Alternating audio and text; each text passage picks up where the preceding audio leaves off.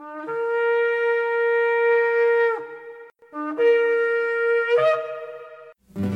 I've had enough of this world and its pleasures. I will arise and go forth to the house of my Yah. I will arise and go forth to the house of my Father. I will arise and go forth to the house of my Yah. House of my Yah.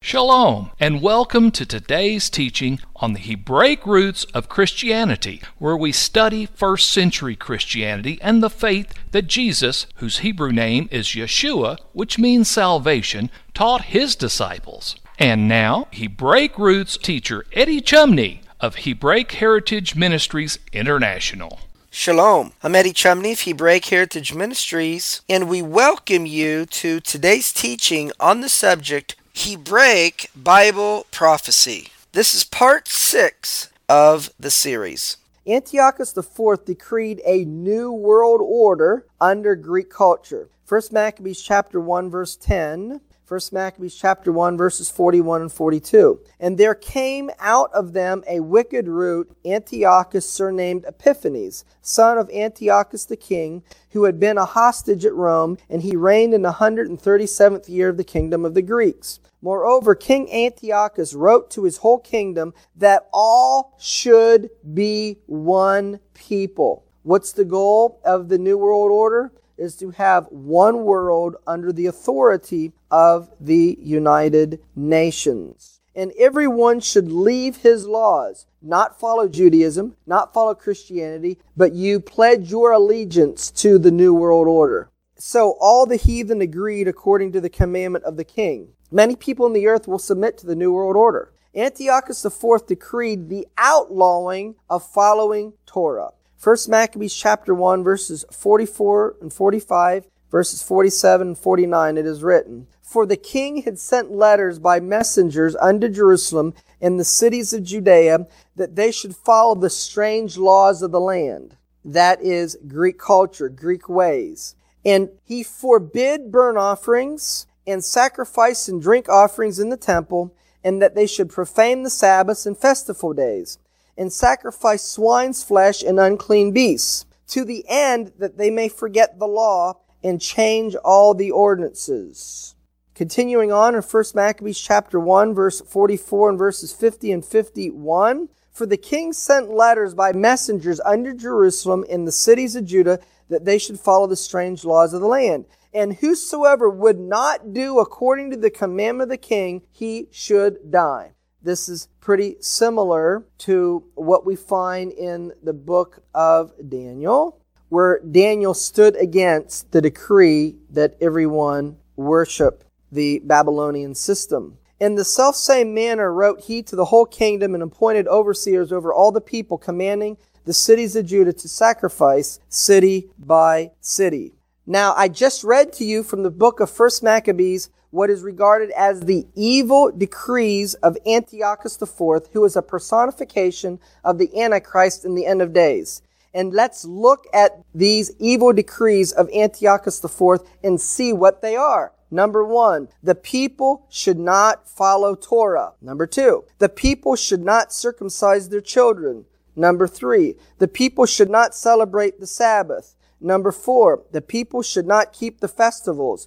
Number five, sacrifices should not be made in the temple. Number six, the people should be free to eat pig. Do you notice these evil decrees?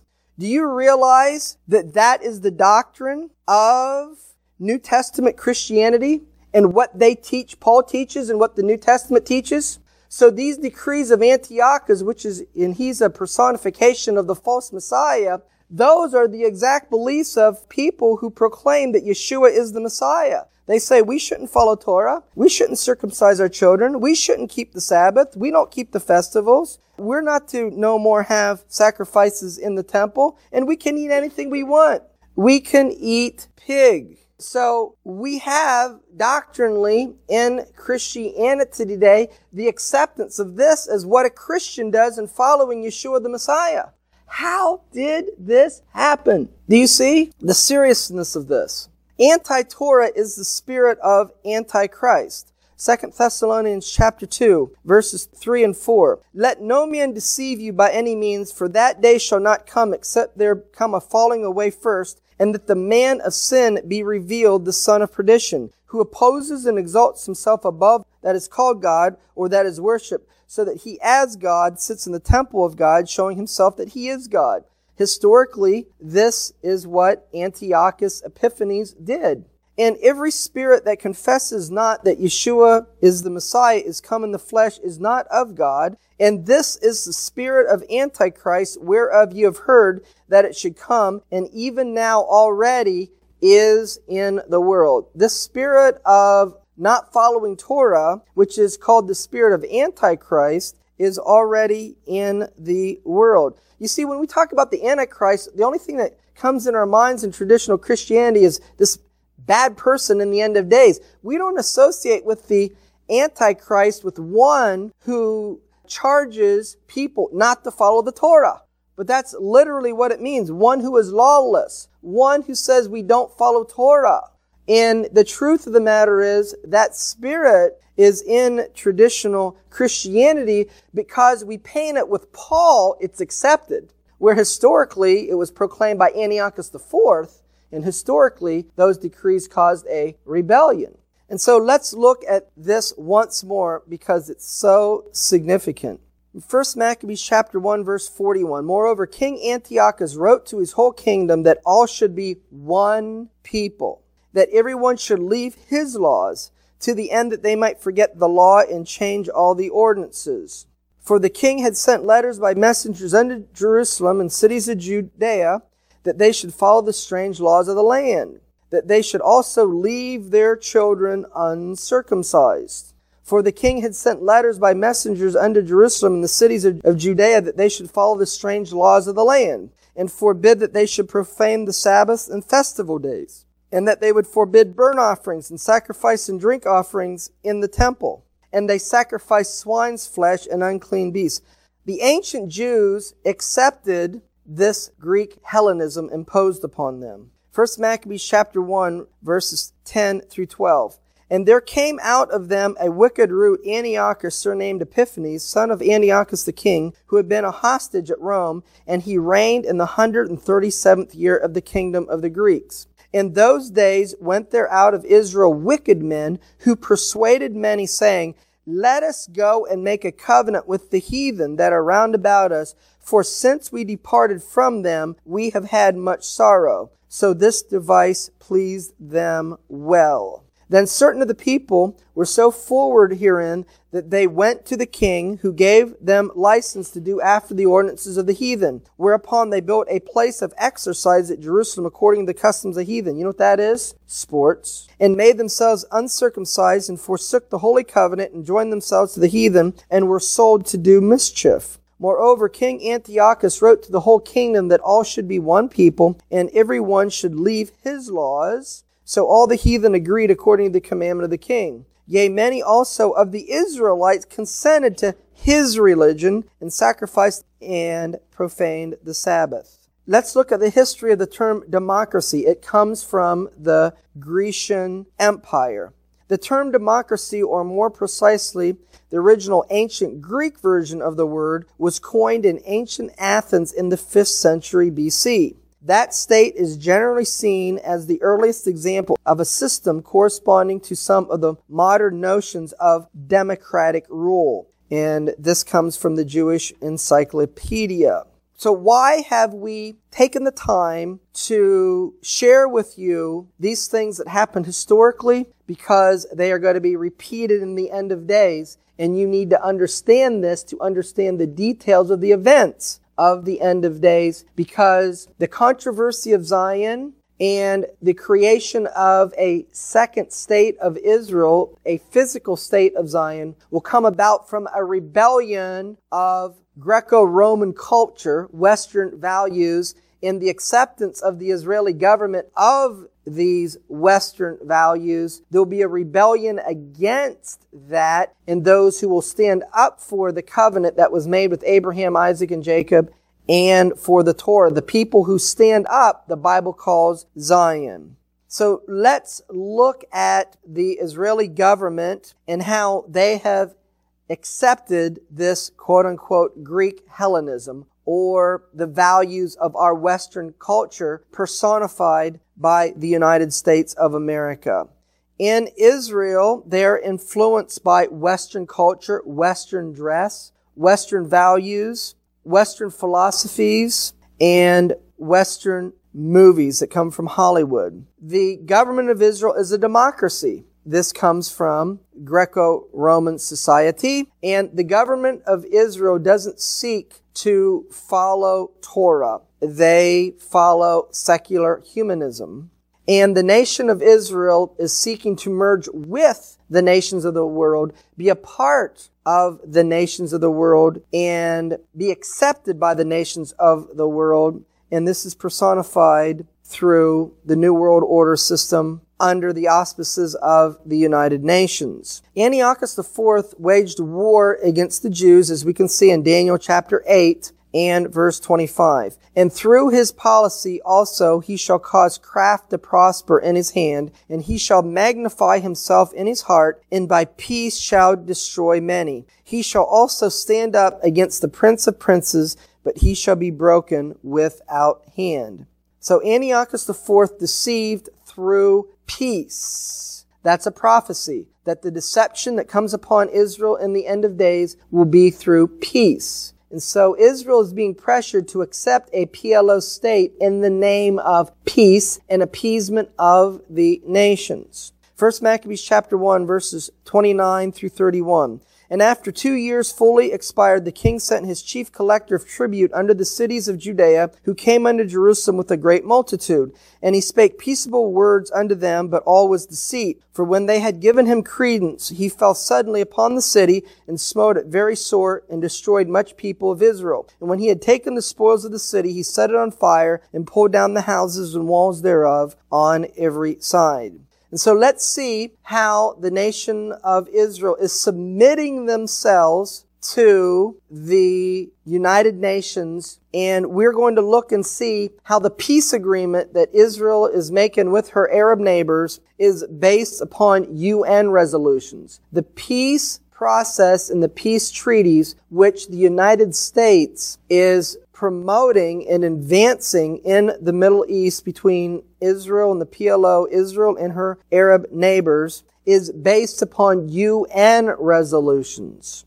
Let's look at the background of the birth of the modern day state of Israel and see and understand their present situation. The first Zionist Congress was in Basel, Switzerland. In 1897, Theodor Herzl called the first Zionist Congress at Basel, Switzerland. It opened on August the 29th, 1897 and was attended by some 204 participants from 17 countries. At this time, the World Zionist Organization was established and Herzl became its first president. Here he officially launched the Zionist movement with a specific statement of purpose. The object of Zionism is to establish for the Jewish people a publicly and legally assured home in Palestine. Chaim Weizmann took up the baton from Theodor Herzl through what he helped achieve to bring victory to the Allies in World War I.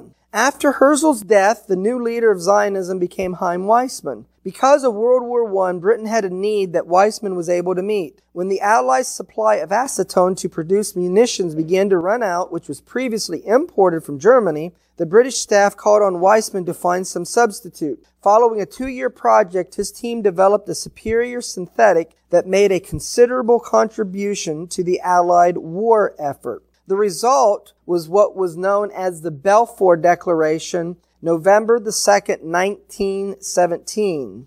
And the Balfour Declaration reads, Dear Lord Rothschild, I have much pleasure in conveying to you, on behalf of His Majesty's government, the following declaration of sympathy with Jewish Zionist aspirations, which has been submitted to me and approved by the Cabinet. His Majesty's government views with favor the establishment in Palestine of a national home for the Jewish people, and will use their best endeavors to facilitate the achievement of this object. It being clearly understood that nothing shall be done which can prejudice the civil and religious rights of existing non-Jewish communities in Palestine or the rights or political status enjoyed by Jews in any other country. I should be grateful if you would bring this declaration to the knowledge of the Zionist Federation. So ultimately, this resulted in what's known as the British Mandate. The British mandate was given international approval by the Council of the League of Nations on June the 28th, 1919. And from the British mandate, there came to be the dividing up of the Middle East into some of the countries that we recognize today.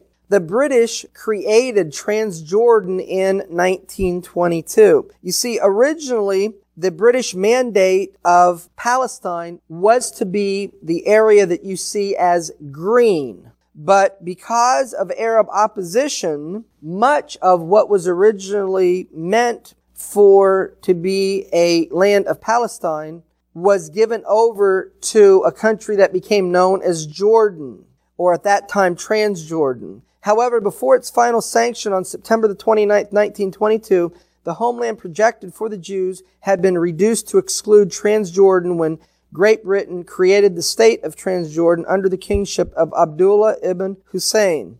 In order to satisfy the Arabs, land was given for peace. And ultimately, through the struggles that was a part of World War II, following World War II, there came to be what is known as the United Nations Partition Plan of 1947, or the plan that the United Nations had for the land of Palestine or Israel. The General Assembly of the United Nations voted on November the 29th, 1947 to support partitioning of the land of Palestine or Israel. The vote was 33 to 13, mainly the Western Bloc against the Muslims and Asian blocs. 11 nations abstained, including Britain. It was to be implemented at the termination of the British mandate or the British control of the area, which was May the 14th, 1948. However, the Arabs said, why do we need to share this land with the Jews? It should all be ours. So the Arabs rejected the partitioning of the area into a Jewish state, an Arab state with Jerusalem as an international city. And with the end of the British mandate, went to war with Israel, wherein Israel declared itself a nation on May the 14th, 1948. So UN Resolution 181 decreed that Jerusalem would be an international city. The partition plan vote became UN Resolution 181. In Part 3, Section A of UN Resolution 181, the city of Jerusalem was established as a corpus separatum under a special international regime and shall be administered by the United Nations. Thus, the plan of the United Nations was for Jerusalem to become an international city. And ultimately, in 1949, we have what is known as the Armistice Map of Israel. The 1949 Armistice Agreement are a set of agreements signed between Israel and its neighbors, Egypt, Jordan, Lebanon, and Syria.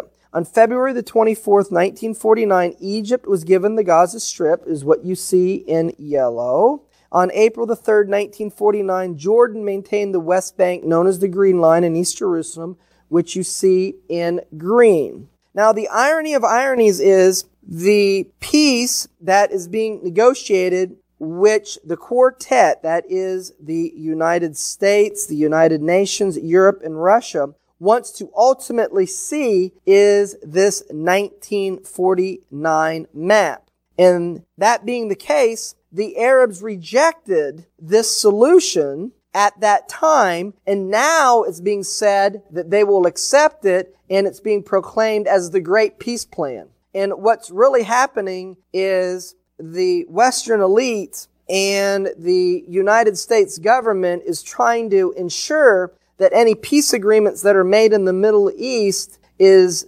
done under the authority of the resolutions that were passed by the United Nations. Israel obtained the Sinai and the Gaza Strip from Egypt. And this was in 1967 with the Six Day War. In two days, the Egyptian army in the Sinai was virtually wiped out, leaving Israel to have the Gaza Strip. And also through this war, Israel then captured the Golan Heights from Syria, and Israel obtained the West Bank and Jerusalem from Jordan. And it's from these events that the controversy surrounded regarding the Arabs wanting to get this land back. So ultimately in 1979 there was a peace agreement made with Egypt where and they got the Sinai back and rather than the West Bank going back to Jordan who originally had it it's now being proposed as a Palestinian state. And so the lands that was occupied or won by Israel from the Six Day War of 1967 has become a source of contention even to this day and is a part of biblical prophecy in fulfilling the controversy of Zion, which will reach its climax in a period of time known as the tribulation period. Following the Six Day War of 1967, where Israel gained control of these territories that was previously under Arab governments, there was the passing of UN Security Council Resolution 242.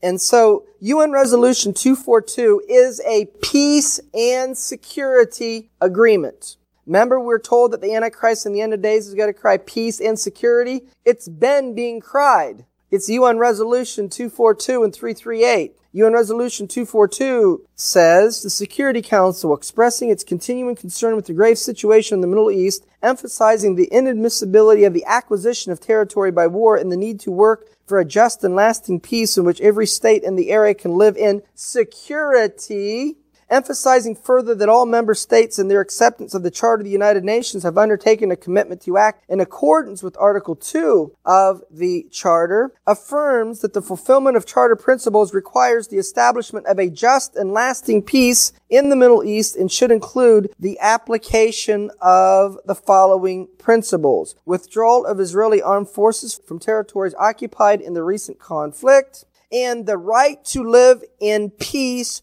with secure and recognized borders. The peace process is being negotiated as a peace and security agreement.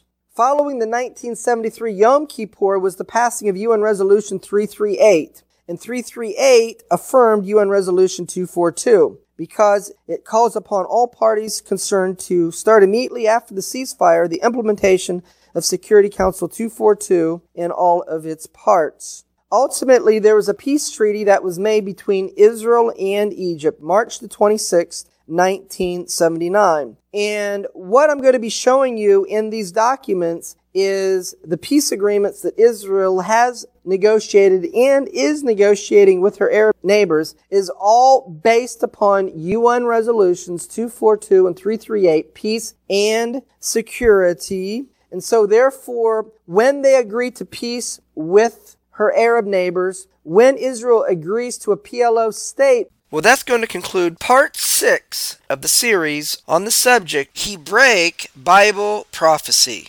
Shalom in Yeshua the Messiah. Amen. Thank you, Eddie. This is Stephen Morgan, and all of us here at Hebraic Heritage Ministries pray that you have enjoyed today's teaching. If you've been blessed, will you help us to share this message with others? Hebraic Heritage Ministries is supported by your generous financial gifts. In order to help you in your studies and to help us share this message with others, we are offering today the DVD Yeshua the Lawgiver for free for a love gift of any amount to the ministry. Hebraic Heritage Ministries also offers a monthly discipleship program. If you are interested in starting a fellowship group in your area, let us know. We would like to help you. Please contact us for more details. Our website is hebroots.org. That's H E B R O O T S dot O R G. We would like to hear from you. Please send us an email. Finally, in order to take advantage of today's free offer, please mention this product offer and